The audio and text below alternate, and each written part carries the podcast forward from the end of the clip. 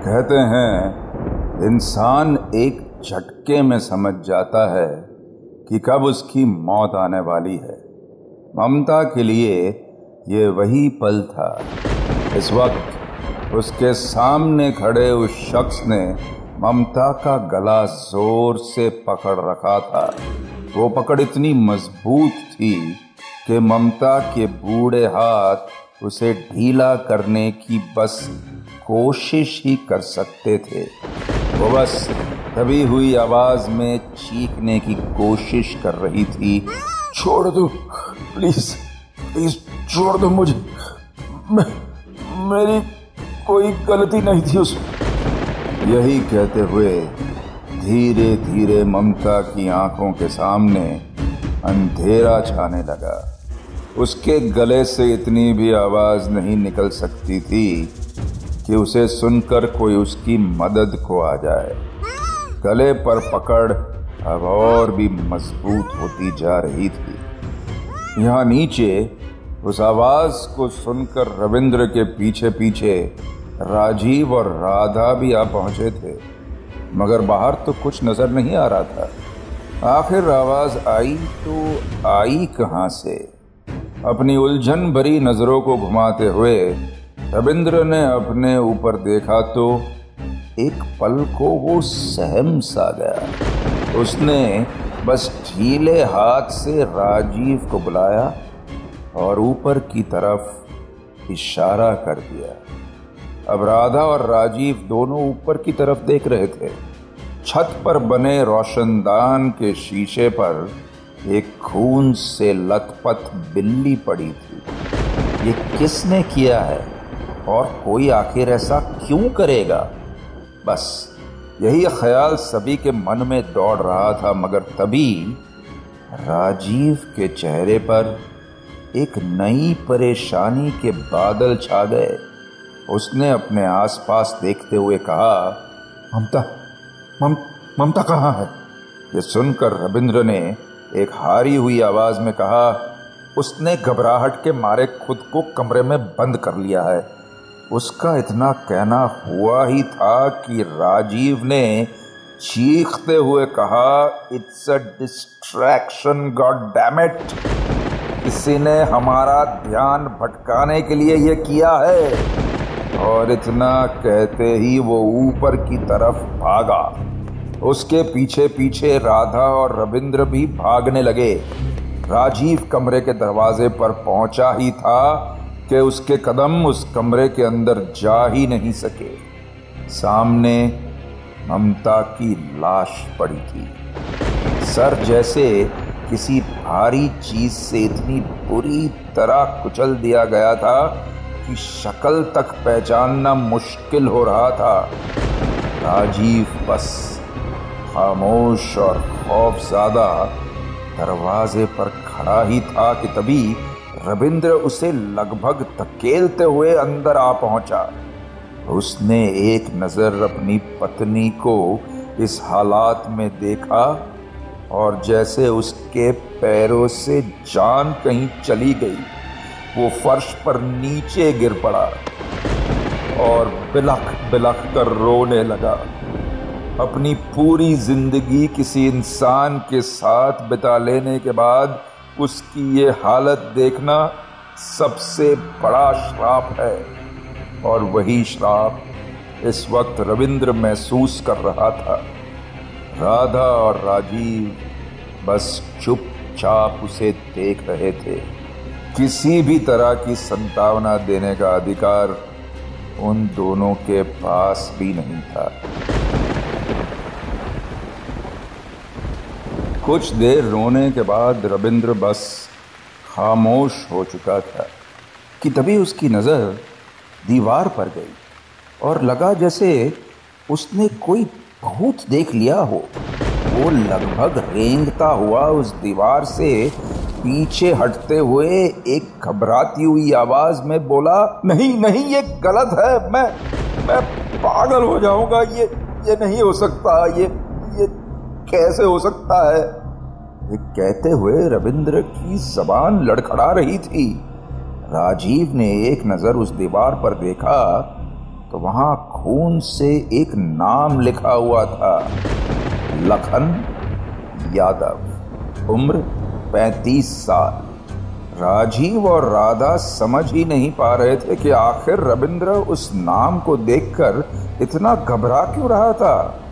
वो कुछ कह पाता, उसके पहले ही एक आवाज़ से उसका ध्यान टूटा। यह आवाज़ जानी पहचानी थी। वो तीनों धीमे कदमों से चलते हुए उस कमरे से बाहर निकले और देखा कि ये आवाज़ उसी कमरे से आ रही थी, जहाँ पिछली बार वो एनिमेटेड फ़िल्म चल रही थी। राजीव लगभग भागता हुआ उस कमरे में जा पहुँचा।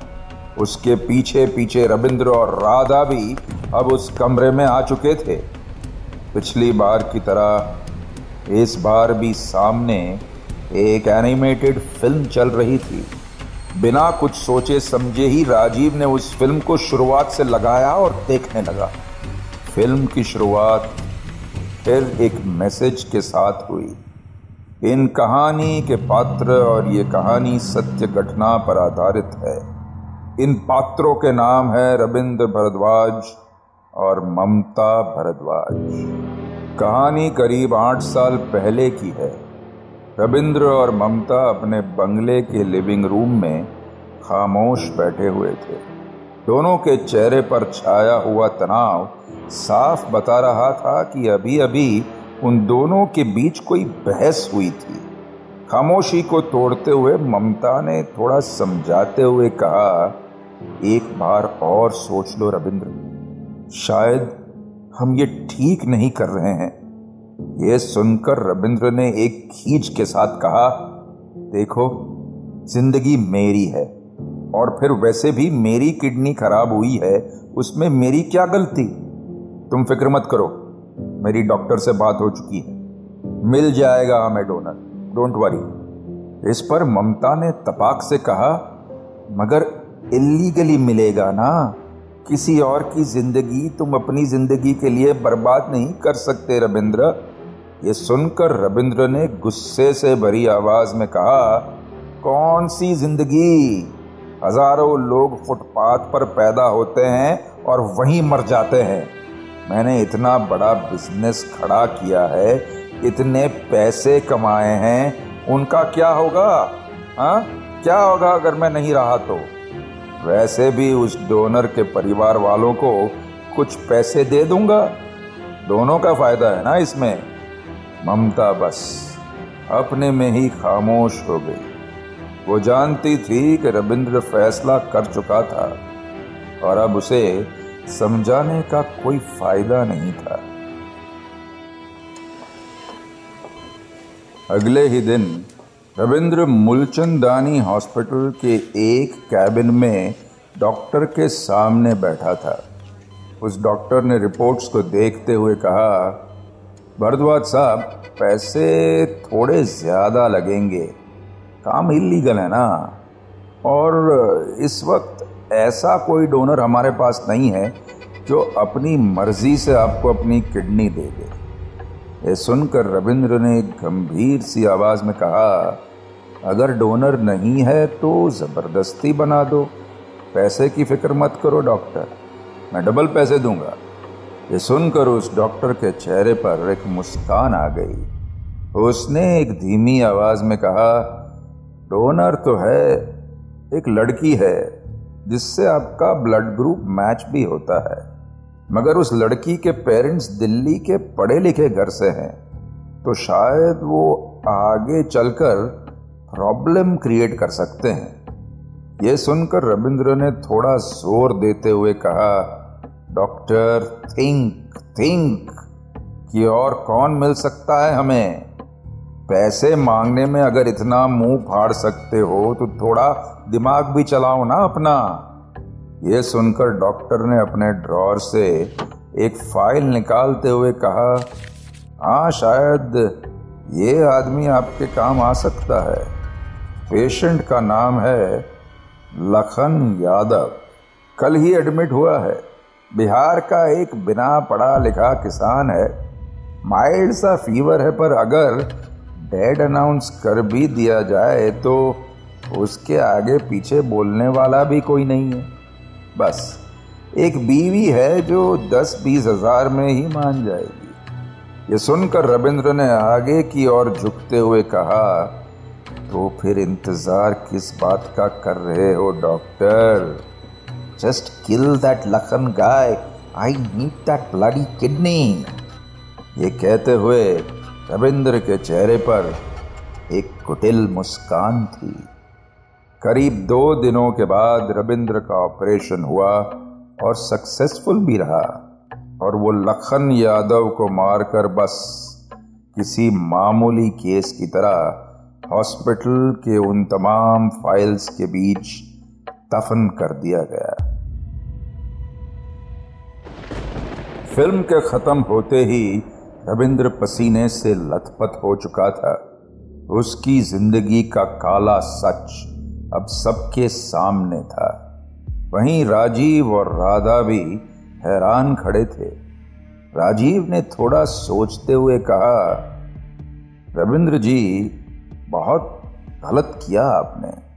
किसी गरीब की साँसें छीनकर अपने नाम करवा ली। इसलिए उसने आपकी वाइफ को आपसे छीन लिया। यह सुनकर रविंद्र ने गिड़गड़ाते हुए कहा, मुझे नहीं पता था, मुझे नहीं पता था कि बात इतनी आगे बढ़ जाएगी। मुझे बचा लीजिए इंस्पेक्टर साहब, प्लीज़। मैं मैं मरना नहीं चाहता, प्लीज़। तो तुम जो बोलो वो मैं देने को तैयार हूँ। मुझे बचा लीजिए, प्लीज़ प्लीज़ बचा लीजिए। ये कहते हुए रविंद्र राजीव के पैरों में गिर पड़ा। राजीव ने उसे उठाते हुए कहा तुमने जो किया, वो गलत था और उसकी सजा भी तुम्हें मिलेगी। मगर वो किलर जो कर रहा है, वो भी सही नहीं है। सजा देने का हक बस कानून को है और इस आदमी ने कानून को अपने हाथ में ले लिया है। उसे मैं नहीं छोड़ूँगा। ये कहते हुए राजीव की आँखों में एक जुनून सवार था। वो इस केस को पूरी ईमानदारी के साथ सॉल्व करना चाहता था। मगर कैसे? इस बात का जवाब अब तक किसी को नहीं मिला था। इंस्पेक्टर अस्थाना अपने कैबिन में एक गहरी सोच में बैठा था। इसके पहले तक वो लगातार उस आइलैंड के पुलिस स्टेशन पर कॉल करने की कोशिश कर रहा था। मगर दूसरी तरफ़ से कोई भी फ़ोन नहीं उठा रहा था।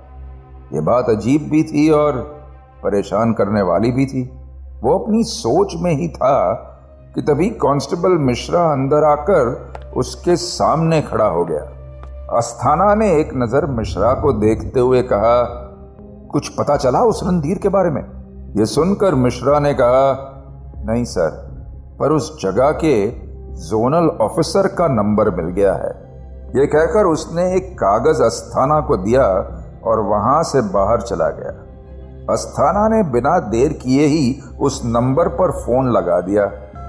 काफ़ी देर बाद एक आदमी ने फ़ोन उठाया। अस्थाना ने गंभीर सी आवाज़ में कहा, मैं इंस्पेक्टर अस्थाना बोल रहा हूँ, दिल्ली से। आपके एरिया में कोई पुलिस स्टेशन का फ़ोन क्यों नहीं उठा रहा है? ये सुनकर उस आदमी ने थोड़ा समझाते हुए कहा सर, इस वक्त यहाँ हाई टाइड का माहौल है। ज़्यादातर पुलिस स्टाफ इस वक्त स्टेशन पर नहीं रुक पाते, क्योंकि तूफ़ान की वजह से कई दिनों तक फंसने का खतरा रहता है साहब। अभी दो दिनों तक कुछ भी नहीं कहा जा सकता। यह सुनकर अस्थाना ने अपना माथा पीट लिया और थोड़ा संभालते हुए कहा, देखिए I need to get in touch with the police officer there बहुत इंपॉर्टेंट बात है प्लीज़ ये सुनकर उस आदमी ने कहा, ठीक है सर, जैसे ही तूफ़ान थोड़ा थमता है, मैं खुद जाकर आपकी बात वहाँ के इंस्पेक्टर से करवा दूँगा. इतना कहकर उस जोनल ऑफिसर ने फ़ोन काट दिया। अस्ताना एक पल को बस यूँ ही बैठा था। सुबह से कमिश्नर के ना जाने कितने फ़ोन आ चुके थे उसे। उसने अपना फ़ोन उठाया और सीधे अग्निहोत्री को फ़ोन लगा दिया। फ़ोन उठाते ही अग्निहोत्री ने एक फ़िक्र भरी आवाज़ में कहा, बोलिए, इंस्पेक्टर, कुछ पता चला सुमन के बारे में? यह सुनकर अस्थाना ने थोड़ी सहज आवाज़ में कहा, एक्चुअली सर, उस आइलैंड में इस वक्त हाई टाइड और तूफ़ान चल रहा है, जिसकी वजह से वहाँ पुलिस से कांटेक्ट कर पाना बहुत मुश्किल हो रहा है। लेकिन आप फ़िक्र मत कीजिए, दो दिन बाद शायद वहाँ से हमें सारी इंफॉर्मेशन मिल जाएगी। वो अपनी बात पूरी कर पाता उसके पहले ही अग्निहोत्री ने एक दबी हुई गंभीर सी आवाज़ में कहा I can't wait for two days inspector जो भी करना है, आज और अभी करो। और हाँ इस केस को अपनी पहली प्रायोरिटी बना लो। वरना तुम्हारा कमिश्नर मेरा दोस्त है। समझ रहे हो ना? Now please find my partner go और इतना कहकर अग्निहोत्री ने फ़ोन काट दिया। अस्थाना इस वक्त अपनी नौकरी को पूरे मन से कोस रहा था। उसने आवाज़ लगाकर मिश्रा को अंदर बुलाया और एक गंभीर आवाज़ में कहा, मिश्रा, सामान बाँध ले। हम आज ही निकल रहे हैं। उस ब्लडी आइलैंड के लिए। तूफ़ान अब भी अपने चरम पर था और उसके बीच चले जा रहे थे सीमा और आर्यन। दोनों का थकान के मारे बुरा हाल था और आसपास से आती आवाज़ें उन्हें अंदर तक झकझोर रही थी। इतना चलने के बाद भी अब तक उन्हें कुछ भी ऐसा नहीं मिला था जो उनकी मदद कर पाए। आर्यन ने चलते हुए एक थकी हुई आवाज़ में कहा, ऐसे तो हम कहीं नहीं पहुँच पाएँगे, सीमा। ये सुनकर सीमा ने कहा मतलब क्या करना चाहिए हमें हाँ? आर्यन ने गहरी सांस लेते हुए कहा, हमें कैसे भी करके सी शोर पर पहुँचना पड़ेगा। वहीं से शायद स्विम करके ही हम लोग इस जगह से बाहर निकल पाएँगे। ये सुनकर सीमा ने नासमझी में अपना सर लाते हुए कहा, स्विम करके? अरे मारे जाएँगे हम। हमें बोट की ज़रूरत है, बोट की। मैं इतना तैर नहीं सकती, स्टूपेड. इस पर आर्यन ने थोड़ा खींचते हुए कहा तो क्या करें? यहाँ जंगल में इंसान से ज़्यादा जानवरों का डर है। अब बताओ, यहीं मरना है? हाँ? या ज़िंदा रहना है? सीमा खामोश रही। बात को आगे बढ़ाते हुए आर्यन ने एक धीमी सी आवाज़ में कहा, हम ऐसे एक साथ चलते रहे तो शोर तक नहीं पहुँच पाएँगे। ना हमारे पास खाने को कुछ है, ना पीने को कुछ। वक्त ज़्यादा नहीं है हमारे पास। इसलिए मुझे लगता है कि हमें अलग अलग सी शोर ढूंढना होगा। ये सुनकर सीमा ने एक फ़िक्र भरी आवाज़ के साथ कहा, लेकिन अकेले इस जंगल में? आर्यन ने थोड़ा समझाते हुए कहा, देखो, और कोई रास्ता नहीं है। हमें यह रिस्क लेना ही होगा, क्योंकि अगर ऐसा नहीं किया तो आई डोंट थिंक हम अगले बारह घंटे भी यहाँ सर्वाइव कर पाएँगे। समझ रही हो तुम? सीमा ने मन मारकर हामी में सर हिला दिया और दोनों अलग अलग रास्तों पर चल पड़े। काफ़ी देर हो चुकी थी और अब तक समंदर का किनारा कहीं भी नहीं दिख रहा था। आर्यन बस थक कर एक जगह रुका ही था कि तभी उसे किसी के चीखने की आवाज़ सुनाई दी। आवाज़ से साफ़ था कि सीमा किसी खतरे में है। उसे सुनकर आर्यन बिना कुछ सोचे, समझे, यहाँ वहाँ भागने लगा। बढ़ती हुई आवाज़ से इतना तो समझ आ रहा था कि सीमा कहीं आसपास ही है, मगर वो कहीं दिख नहीं रही थी। तभी थोड़ा आगे चलते हुए आर्यन ने देखा कि सीमा एक गहरे से खड्डे के अंदर खड़ी थी। उसके हाथ पैरों में चोट लगी थी। आर्यन ने उसे देखा और घबराते हुए कहा सीमा तुम तुम वह, वहाँ कैसे? ये सुनकर सीमा ने एक नज़र आर्यन को देखा और वो कुछ कह पाती उसके पहले ही उसकी आँखों में खौफ उतर आया। उसने देखा कि आर्यन के पीछे कोई और भी खड़ा था जिसे देखकर सीमा की आवाज़ ही नहीं निकल पाई। आगे क्या होगा? जानने के लिए tune in to audio film project with director Vikram Bhatt Monday to Saturday रात नौ बजे।